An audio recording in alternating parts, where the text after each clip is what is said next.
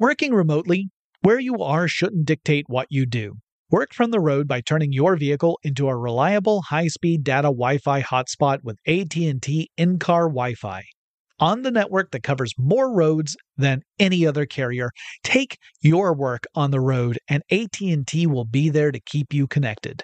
Connect up to 10 devices and stream conference calls, finish up that presentation, or answer last-minute emails. Why wait?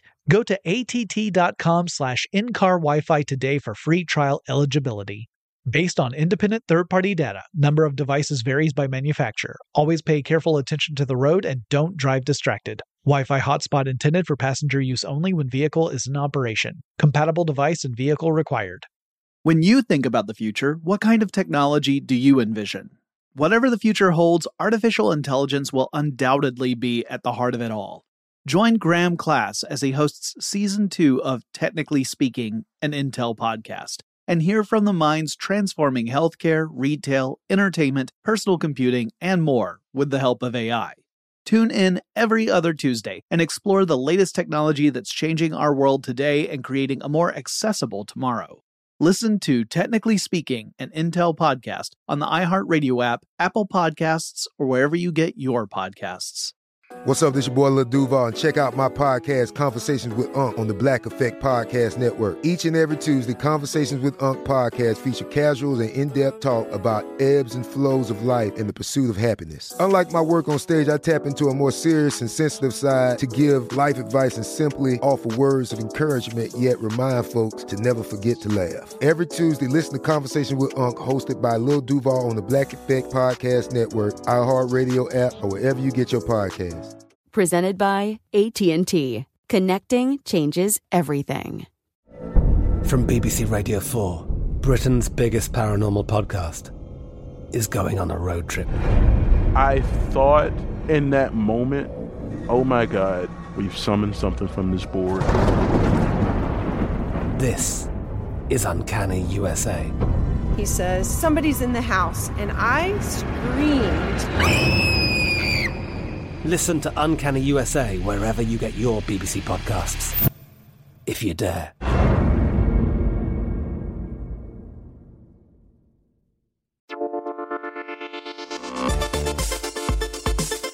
Welcome to Tech Stuff, a production from iHeartRadio. Hey there, and welcome to Tech Stuff. I'm your host, Jonathan Strickland. I'm an executive producer with iHeartRadio, and how the tech are ya? It's time for the tech news for Tuesday, December 13th, 2022. And we've got a lot of updates on big stories today. It's going to be, I think, a, a chonker of an episode. So, first, let's tackle the total mess that is the collapse of FTX and the consequences that collapse has had in the world of finance in general and cryptocurrency in particular, and co founder Sam Bankman Fried uh, specifically. But first, in case you're not familiar with FTX, I'll set a little foundation. So, FTX was the second largest cryptocurrency exchange in the world. So, a cryptocurrency exchange is an organization designed to take currency in one form and exchange it for an almost equal value in some other form. Uh, just like you would do if you were to visit a foreign country and you wanted to swap out your native cash for the cash of the country. And I say almost equal value because the exchange, of course, takes a little cut of each transaction. That's one way that the exchange makes money. And like a lot of exchanges, customers could also choose to store their currency in whatever digital form it might be in within the exchange itself rather than extracting the money to put into a separate digital wallet. Sometimes taking money out also means that you get a cut taken out of it. So once those cuts start adding up, a lot of customers say, you know what, I'll just leave it in there so that way I'm not losing more money by taking it out of the system.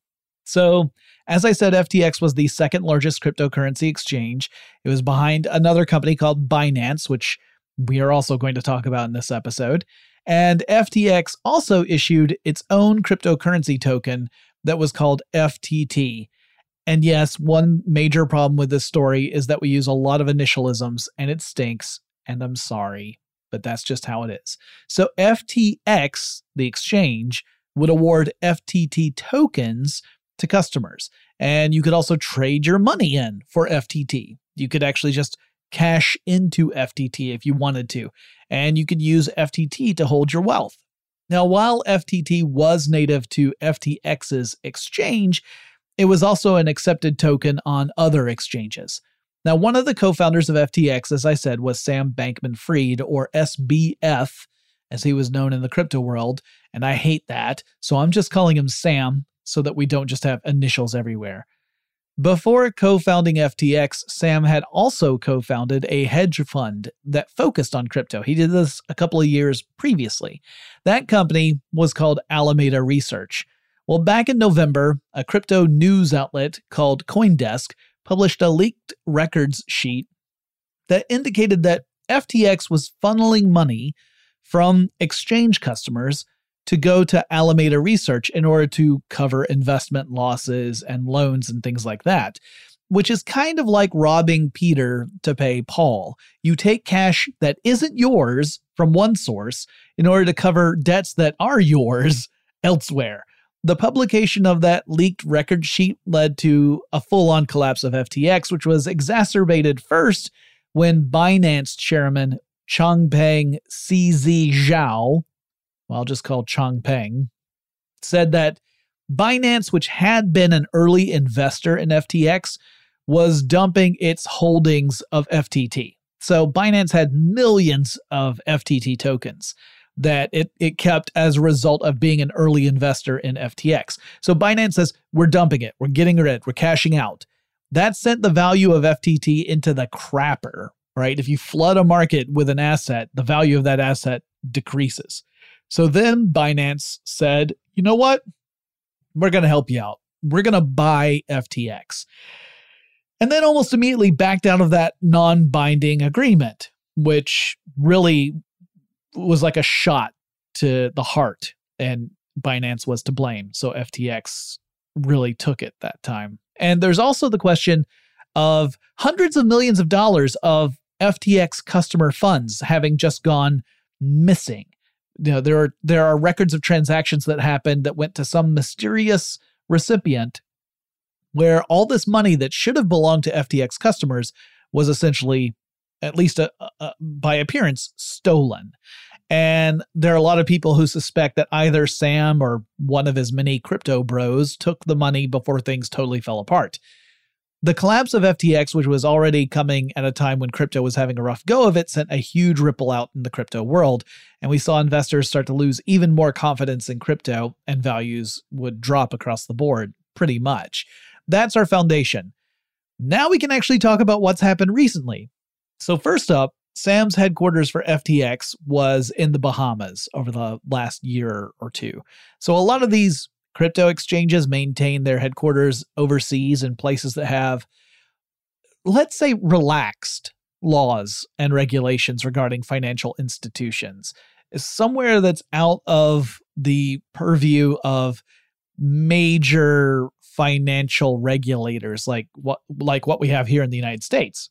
But uh, you know, rich people they really hate it when someone else steals their money or causes them to lose money. So rich people will go to really great lengths in order to get justice, as opposed to, say, if a poor person is robbed, you don't see nearly as much effort to help that person. Yes, this is commentary, but it's also true. Okay. So, yeah, it stinks. Anyway, in the wake of this collapse, with all these rich people losing lots of money, and then the revelations about FTX and Alameda Research, the police in the Bahamas launched an investigation into FTX and our buddy Sam. Folks over here in the United States were likewise eager to look into the matter, and the Senate Banking Committee wished to hold a hearing about FTX this week. In fact, it was supposed to happen today, and they wanted Sam to testify at this hearing. Sam reportedly declined to acquiesce to their request. So, in other words, he told them to pound sand. And senators said they had offered two different dates for Sam. They had included the option for him to attend virtually, where he wouldn't have to actually travel to the United States, and he still declined. And his attorney said he had no intention of obeying any subpoenas that the Senate might request. So it sounded like Sam was really holding out to avoid being pinned down. But that would not last. Because while we were hearing about Sam deciding not to appear before the Senate, the Bahamian authorities were preparing to arrest him, and they did on Monday evening, so last night. The U.S. Attorney for the Southern District of New York indicted Sam and sent the sealed indictment to the Bahamian authorities, and they acted upon it. So, presumably, this also sets the stage to extradite Sam from the Bahamas to the United States, where he will face numerous charges. Now, this is a separate but parallel effort with what we're hearing about the Senate hearings. In fact, senators were surprised to learn of Sam's arrest, and some have expressed disappointment that he will not appear before the Senate to explain the situation that led to FTX's collapse. As for the charges that Sam faces, they reportedly include counts of securities fraud conspiracy, securities fraud itself, wire fraud conspiracy, wire fraud itself, and money laundering. Yeah, rich people really don't like it when folks take their money.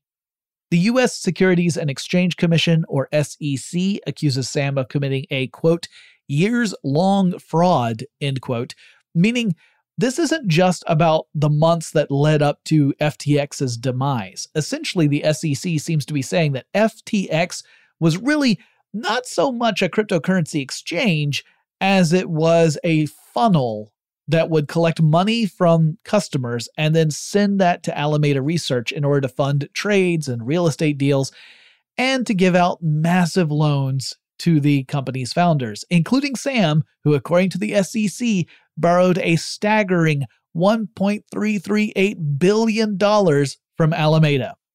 That's a lot of money to borrow, right? On top of the SEC's charges against Sam, there are other agencies waiting to get in line to take their shot. They include the U.S. Attorney's Office for the Southern District of New York, which we mentioned earlier, and also the Commodity Futures Trading Commission, or CFTC.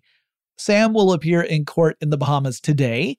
Uh, he does not have the luxury of saying no to that appointment.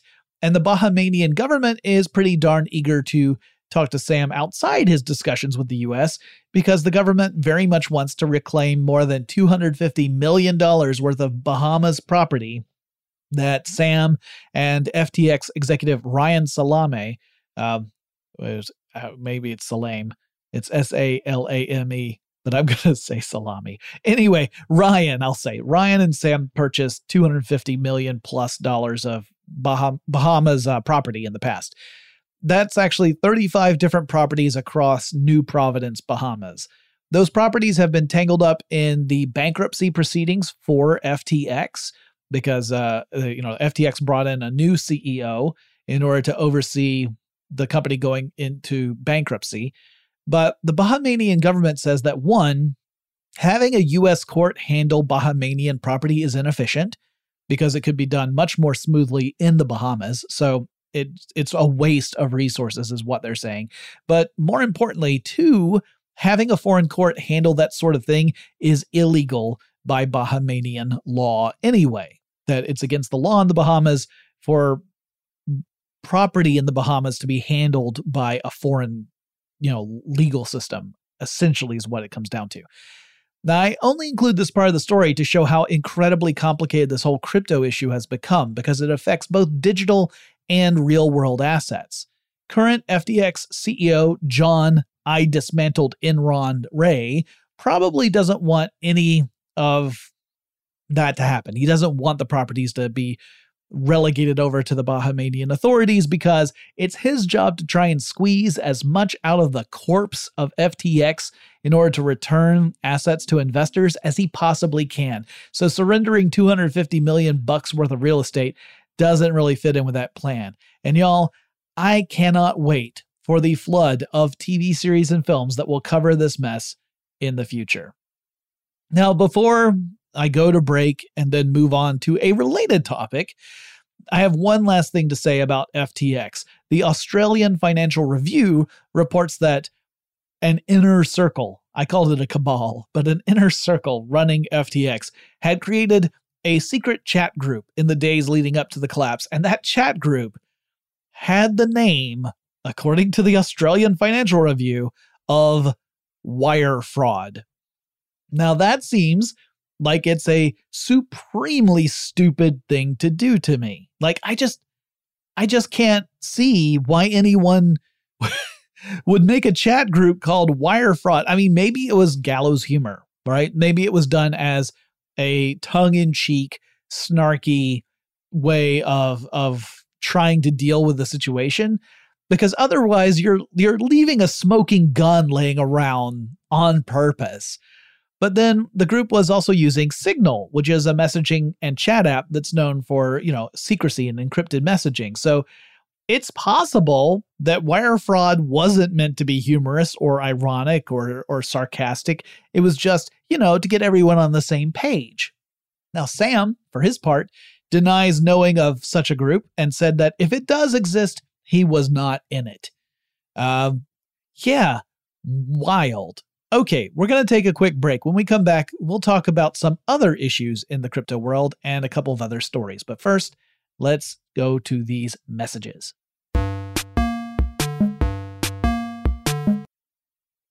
Working remotely, where you are shouldn't dictate what you do.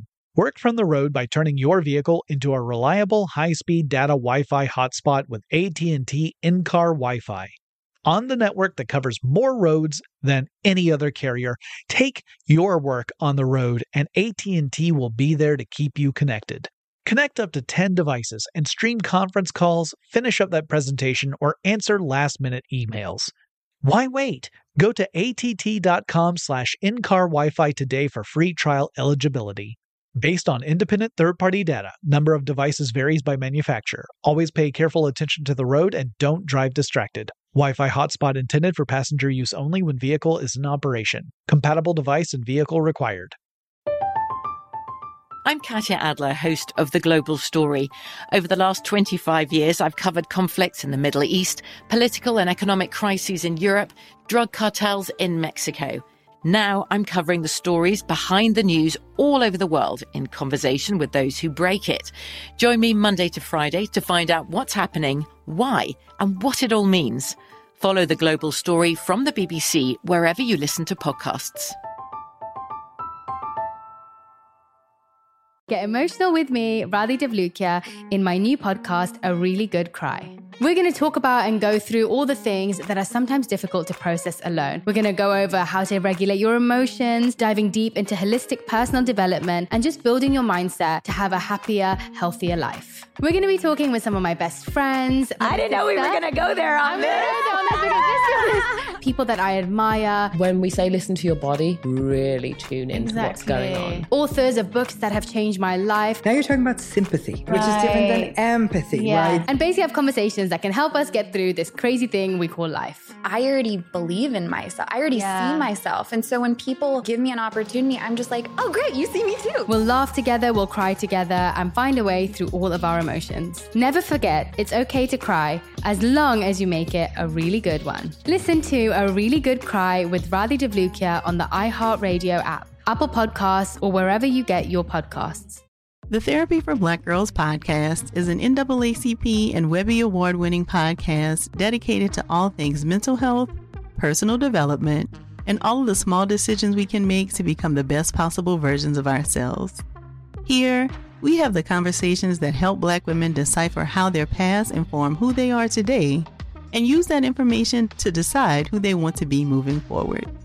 We chat about things like how to establish routines that center self care what burnout looks and feels like, and defining what aspects of our lives are making us happy and what parts are holding us back.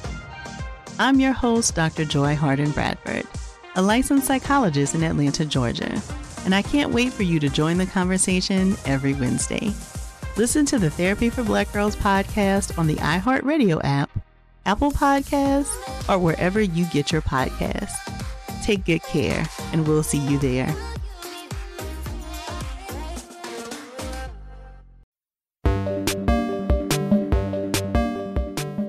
Okay.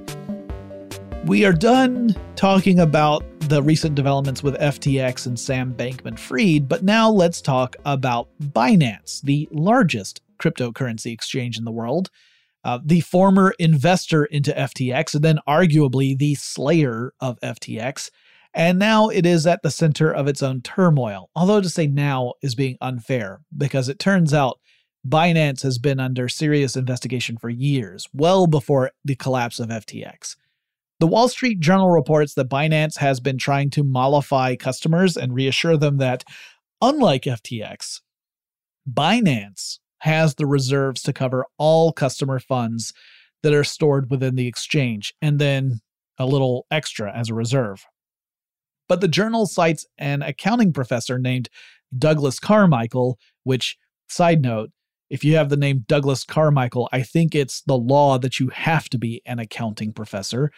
Anyway, he says that the quote unquote proof that Binance has offered so far is probably not sufficient to back up what the company is claiming. It's probably not going to be enough for serious investors to feel comfortable with the situation. Now, it's not necessarily the case that Binance doesn't actually have the funds, but so far the evidence being shared is not enough to support the claim that everything is hunky dory.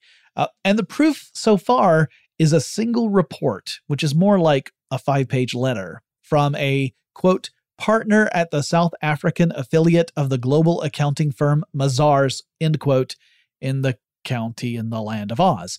According to the journal, the report included three whole numbers in it, an exhaustive report of Binance's systems and, and policies. No, it was not that, obviously. Um, it was not an audit report. It did not actually go into what control systems, if any, that Binance uses. Uh, so, in other words, a lot of stuff that investors might want access to, a lot of transparency, did not come forward in this letter, in this report. So, that's part of why Carmichael says investors are probably not really satisfied with this report because all they got were these three numbers. Two of those numbers also had a bit of concern to them. So, one of the numbers is uh, about how much total currency and bitcoins are in the exchange, and the other number is how many total bitcoins customers held in the exchange. So, in other words, let's say you all bank at the same place. Does the bank actually have enough money so that if every single person who had an account came in and withdrew all of their money, the bank would be able to cover it. In this case, you know, what Binance had been saying is yes, we have a one to one cover for all currency held in our exchange. But as it turns out, those numbers are not the same. They, the currency actually has fewer bitcoins in its reserves than customers have uh, quote unquote held in the exchange by the tune of almost, or, well, actually a little bit more than 15,000 bitcoins. Now, this is an exchange that has more than half a million of those ding dang darn things. So it's not like it's not like 15,000 represents a huge percentage, right? But it's still concerning, right? If if everyone suddenly got nervous and decided to withdraw their money out of the exchange, well, based upon this, the exchange does not have the currency to cover all of that. And that was one of the big concerns with FTX and really led to its collapse. However, Binance also says, hey, the reason for this is that we also issue loans to customers, you know, loans of cryptocurrency. So some of the the money that belongs to us is outstanding. It's not it's not currently in our reserves, but it's we hold it in the form of loans that have been issued to customers and those loans will be repaid with interest which means ultimately yes we can cover everything. In fact we have 101% collateral or collateralization is really what we call it. It's just that right now technically they don't have it. So things are just kind of shaky on an investor front. But uh that's not the end of Binance's troubles by a long shot. So, the US Department of Justice has actually been actively investigating Binance for years, particularly in realms of money laundering and processing payments that sidestep international sanctions, such as uh, money that gets funneled to places like Iran, uh, where which should otherwise be subjected to uh, to sanctions. Reuters reports that Binance has been responsible for processing $10 billion in illegal payments this year. And that does not sound good. Apparently, the US government has even been in discussions with Binance's legal teams over the matter of plea deals. You know, when you start talking plea deals, that's just things are starting to build up against the crypto exchange here in the States, at least. But Reuters also reports that the various departments within the DOJ that are involved in this investigation, and there are three major departments that are part of this, they aren't completely aligned on when to move forward with any charges filed. And some of those departments have a more methodical approach than others. So by that I mean there are divisions within the DOJ that are very thorough when they build a case which can be frustrating to other departments that tend to act more aggressively. And I think there are valid arguments for both approaches, right? Being methodical leads to building a better case against a suspect, if in fact you determine that there is a case to be made. Or it might save you lots of time and money if you realize, oh, you know, there's not enough there there. Meanwhile, being aggressive can mitigate ongoing harm, right? You can cut off the harm that is happening right now by acting faster. That is assuming, of course, that the case has merit. If the case doesn't have merit, then being aggressive can cause more harm, obviously.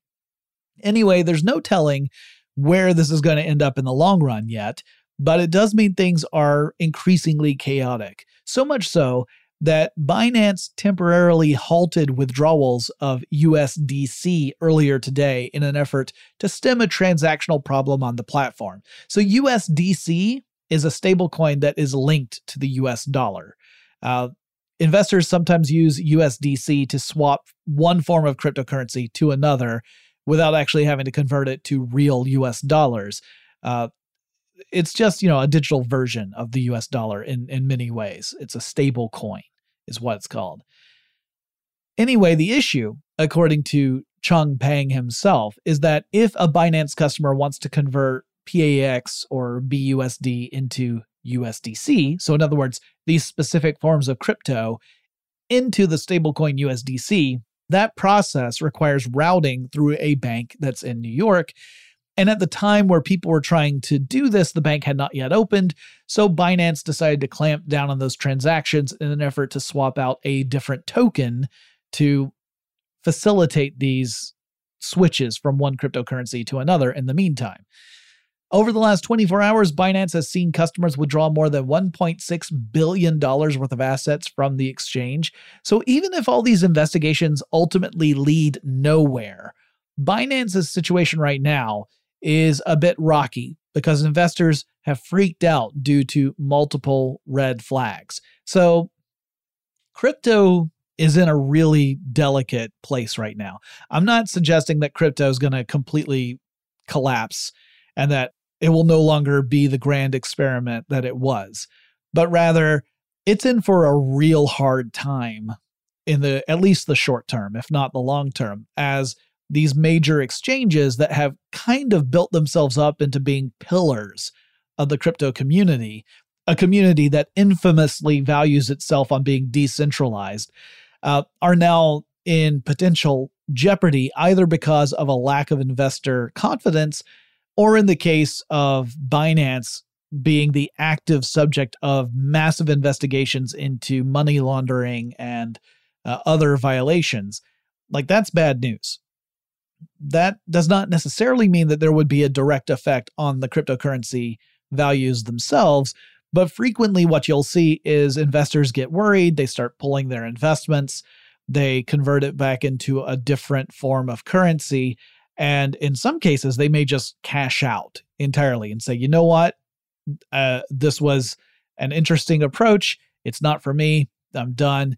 And that ultimately ends up hurting the entire crypto community. Uh, personally, I think that crypto is uh, not great. I think there are a lot of reasons why crypto is not great. I think that the the selling point of it being decentralized is a smokescreen. It's really just centralized in a different way, um, and that it, it consolidates wealth in a different group of people than what we saw before. So it's not like it's, I wouldn't say it's worse than what we already have, but I wouldn't say it's better either. It's just different uh, and different in a way that's very unstable. So I am very much against the whole crypto thing from that perspective. Uh, maybe if it survives all of these trials and tribulations, it will mature to a stage that is more reliable, uh, less volatile, uh, more acceptable as an actual currency as opposed to a commodity. But that's all, those are a lot of ifs, and I remain skeptical. I'd love to be proven wrong. It's just, I, I suspect I will not be. All right, that's enough of that. We're going to take another quick break. When we come back, we've got a few more tech stories to cover, quite a few actually, as I look at my lineup, but they're shorter. they involve lots of other stuff. So we're going to take a break, come back, and tackle those in just a moment.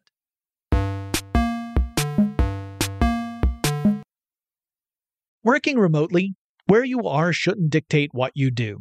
Work from the road by turning your vehicle into a reliable high-speed data Wi-Fi hotspot with AT&T in-car Wi-Fi. On the network that covers more roads than any other carrier, take your work on the road and AT&T will be there to keep you connected. Connect up to 10 devices and stream conference calls, finish up that presentation, or answer last-minute emails. Why wait? Go to att.com slash in-car Wi-Fi today for free trial eligibility. Based on independent third party data, number of devices varies by manufacturer. Always pay careful attention to the road and don't drive distracted. Wi Fi hotspot intended for passenger use only when vehicle is in operation. Compatible device and vehicle required. From BBC Radio 4, Britain's biggest paranormal podcast is going on a road trip. I thought in that moment, oh my God, we've summoned something from this board. This is Uncanny USA. He says, Somebody's in the house, and I screamed. Listen to Uncanny USA wherever you get your BBC podcasts, if you dare.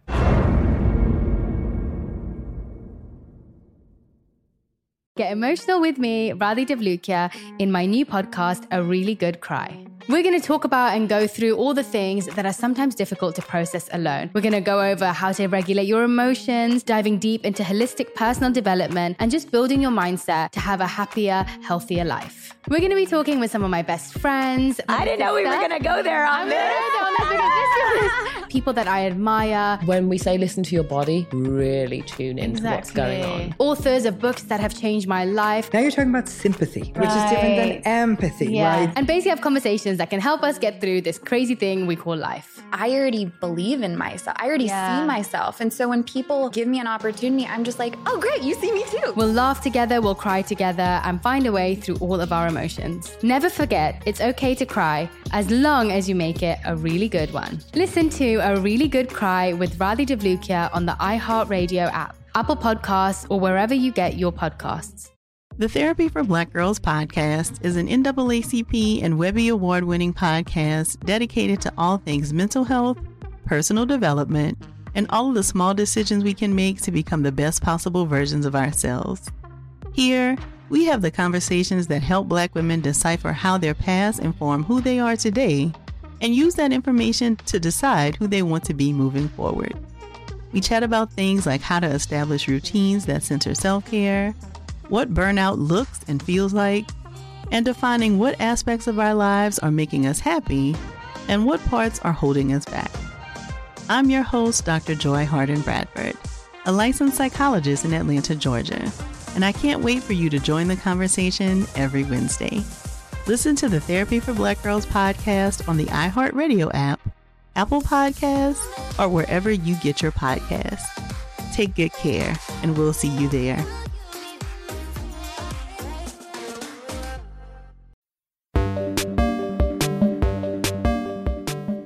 Okay, we're back. So, one ongoing story we have talked about several times on this show is Microsoft's bid to acquire the video game company Activision Blizzard.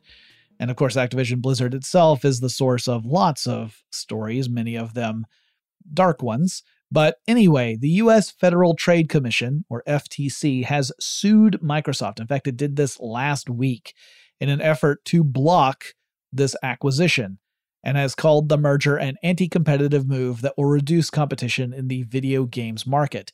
Now, the New York Times predicts that this is going to be a very tough case for the FTC to prove in court because courts typically see companies like Microsoft and Activision Blizzard as being distinct, and they are not necessarily companies that compete directly with one another. Therefore, when companies that don't directly compete merge, you don't have a reduction in competition because the two companies didn't represent competing entities in the first place. So that's the logic that the New York Times is using. They're they're thought of as vertical mergers, and that you know usually such a merger isn't viewed as having a a measurable impact on competition as a result. Now, it may turn out that the FTC is going to just completely fail in this effort, uh, but we are seeing this kind of resistance to that specific merger of Microsoft and Activision Blizzard happening around the world. In some cases, we've seen it where it appears that Sony representatives have played a part in sowing uh, distrust in the acquisition, suggesting that Microsoft is kind of locking video game publishers and developers away behind their own corporate uh, uh, boundaries and that ultimately that will cut off access to competitors like Sony. So, long story short, the argument is that hey, if if Microsoft buys Activision Blizzard, then in the future Sony's not going to be able to get access to Activision Blizzard titles. Something that Microsoft reps have said multiple times is just not what's going to happen. Um, anyway, it's really interesting to see the FTC push hard against moves that it sees as potentially being anti competitive because here in the US, for the last several decades, that just hasn't been the case. There's been a very laissez faire approach, which was really infamous in the 80s, that allowed companies to kind of consolidate and grow larger and buy up their competition with really no resistance from the US government.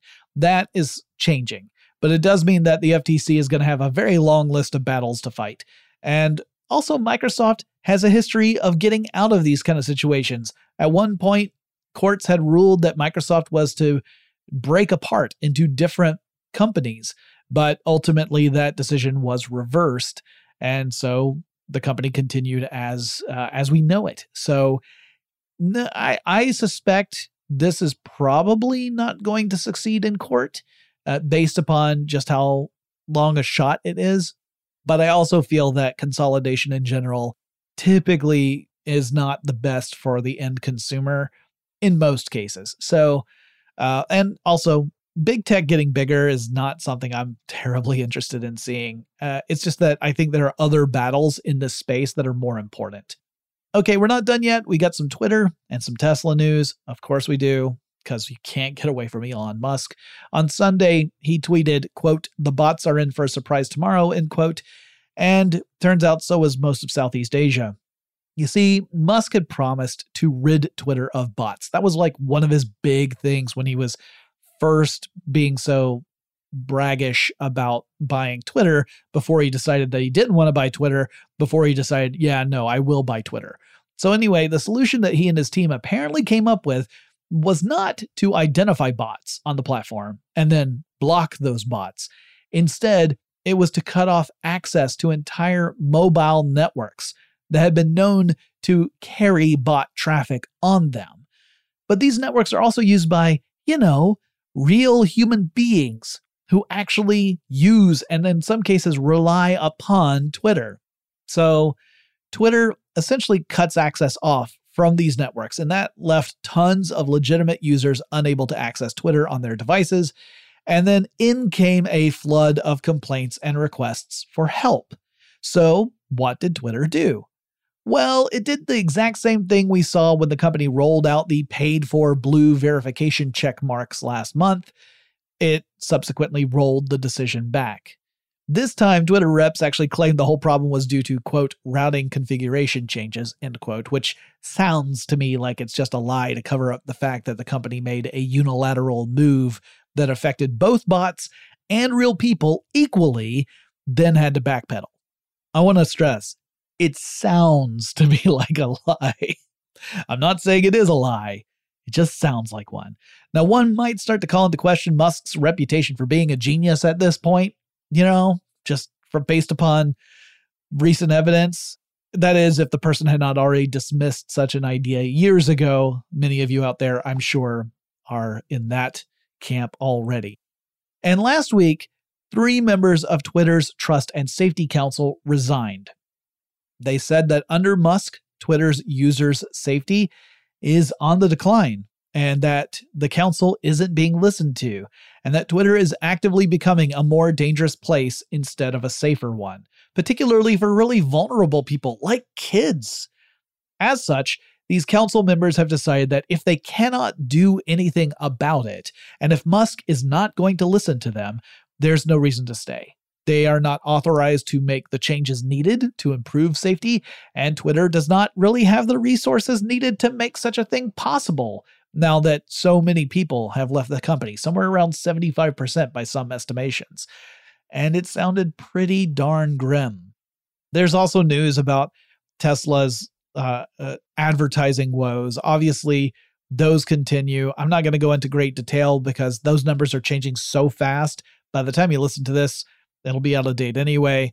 But let's just say that Twitter is uh, is having real problems on the advertiser front, and the hope that subscriptions to Twitter Blue is somehow going to counteract that, I think, is optimistic. Let's say.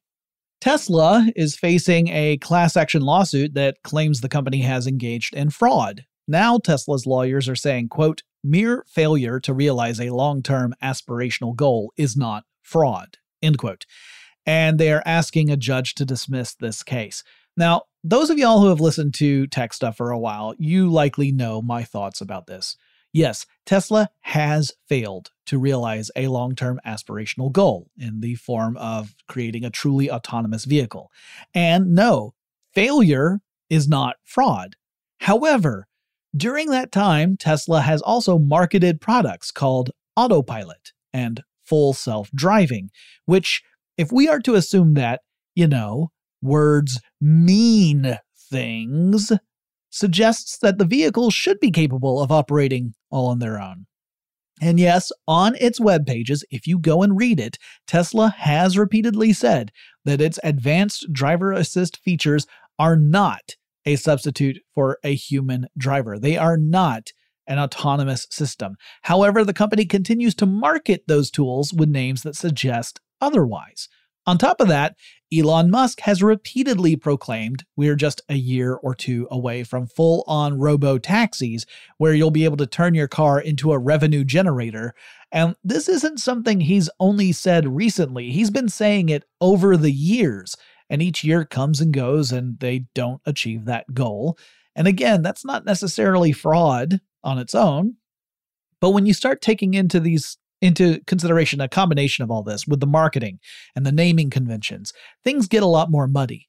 I mean, if I were to sell you a bottle of flying potion and you were to drink the bottle of potion and then you break your leg as you jumped off a tree limb when you fell to the ground, I couldn't just say, oh, well, I just failed to get the potion right. It's an aspirational goal.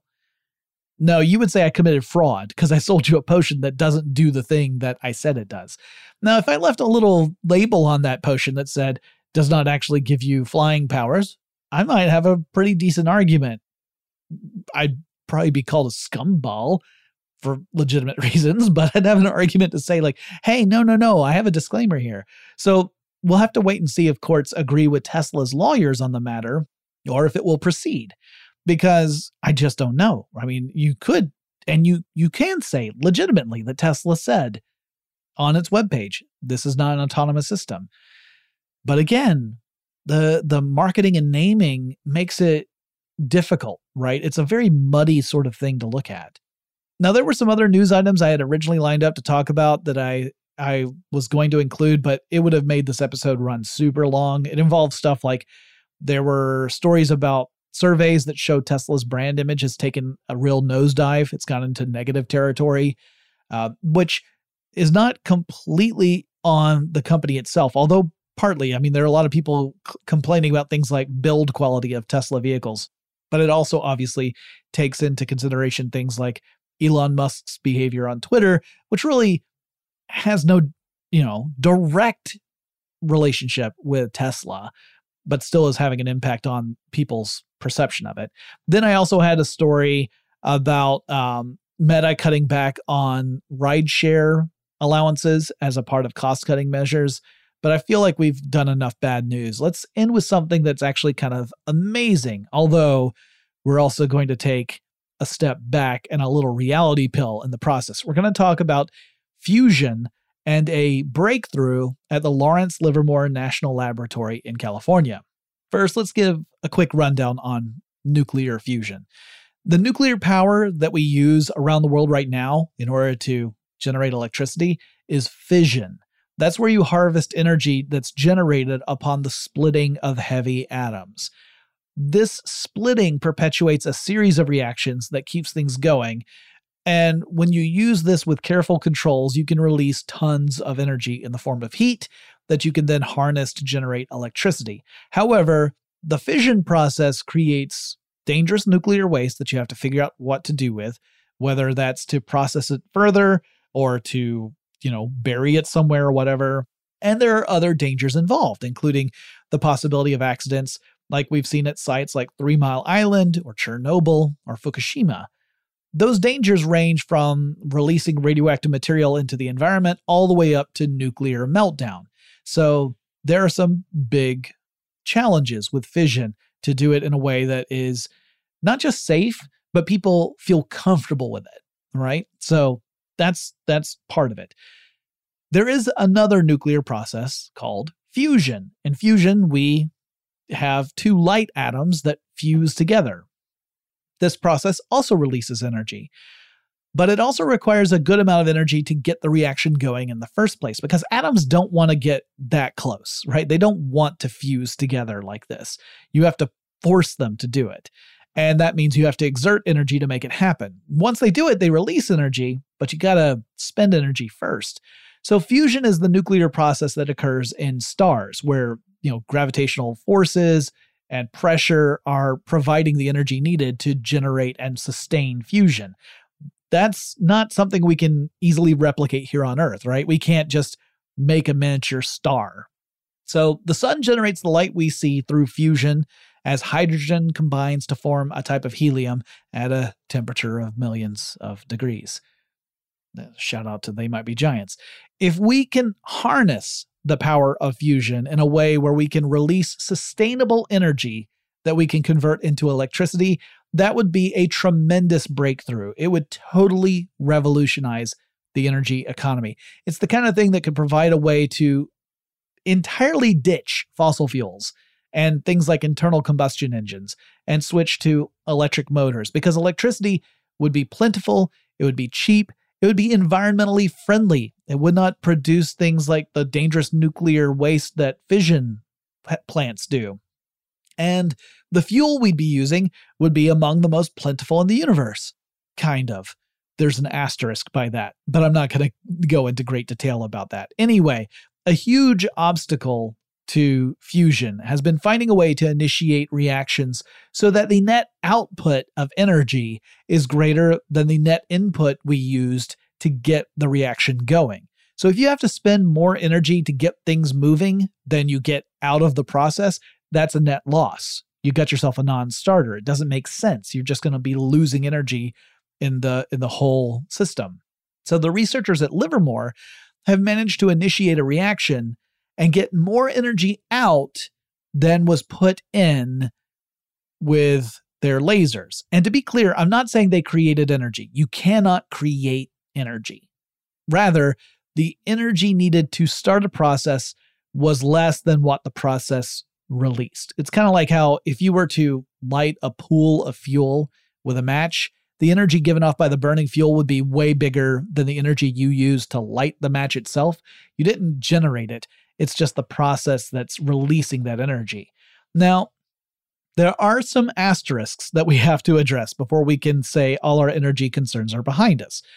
For one thing, we do get a net positive amount of energy out of this reaction only if we're just considering how much energy the lasers were directing to the fuel source. So, in that sense, it took 2.05 megajoules from lasers to start a process that ultimately released 3.15 megajoules of energy. So, yeah, more energy out than what you put in. However, to power those lasers would require more than just 2.05 megajoules because these pew pew laser beams are not 100% efficient. In fact, they are far from it. They are very inefficient. It took 300 megajoules to power the lasers. Then the lasers generate that 2.05 megajoule beam. So, yeah, if we factor in that, the 300 megajoules we needed to power the system, well, releasing 3.15 megajoules is not a grand slam home run, right? However, it is a step forward. And there are other methods we can use besides lasers to initiate fusion. Some of them may prove to be far more efficient in the long run. So this is a good development, right? It is it is something we should celebrate. It is not an earth-shattering breakthrough because we still have some massive hurdles to overcome and we are not going to be switching over to fusion power right away, but we are a little closer to that goal. So that is something I think we need to be excited about. It's just important that we also understand the limitations that still stand in our way because my fear is that if we don't acknowledge those things, then people start to get upset when a year or two or five later they're saying, Where the heck are these fusion reactors we were supposed to have? Right? Everyone's like, well, I heard that there was a breakthrough. Why don't we have them yet? we have to understand what the challenges are, the engineering challenges, the the science that needs to be perfected in order for us to be able to create an efficient system so that we have a realistic expectation of how far along we are and how far away our goal is and that way we don't get discouraged because if we do get discouraged then funding gets cut and if funding gets cut we never get to where we want to go okay that's it this was a super long news episode. Hopefully, Thursdays will be much shorter. Hope you are well. If you have suggestions for future topics of tech stuff, please get in touch with me. You can leave me a voice message on the iHeartRadio app. It's free to download and use. You can just navigate on over to tech stuff, use that little microphone icon, leave a voice message up to 30 seconds in length, and you're good to go. Let me know if you would like me to use it in a future episode. I only do it if you tell me to. Otherwise, if you prefer, you can hop on over to Twitter and send me a message. The handle for the show is TechStuffHSW, and I'll talk to you again really soon.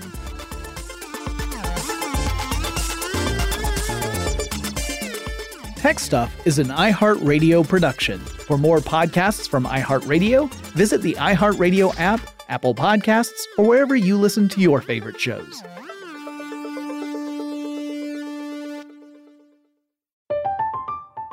I'm Katya Adler, host of The Global Story. Over the last 25 years, I've covered conflicts in the Middle East, political and economic crises in Europe, drug cartels in Mexico. Now I'm covering the stories behind the news all over the world in conversation with those who break it.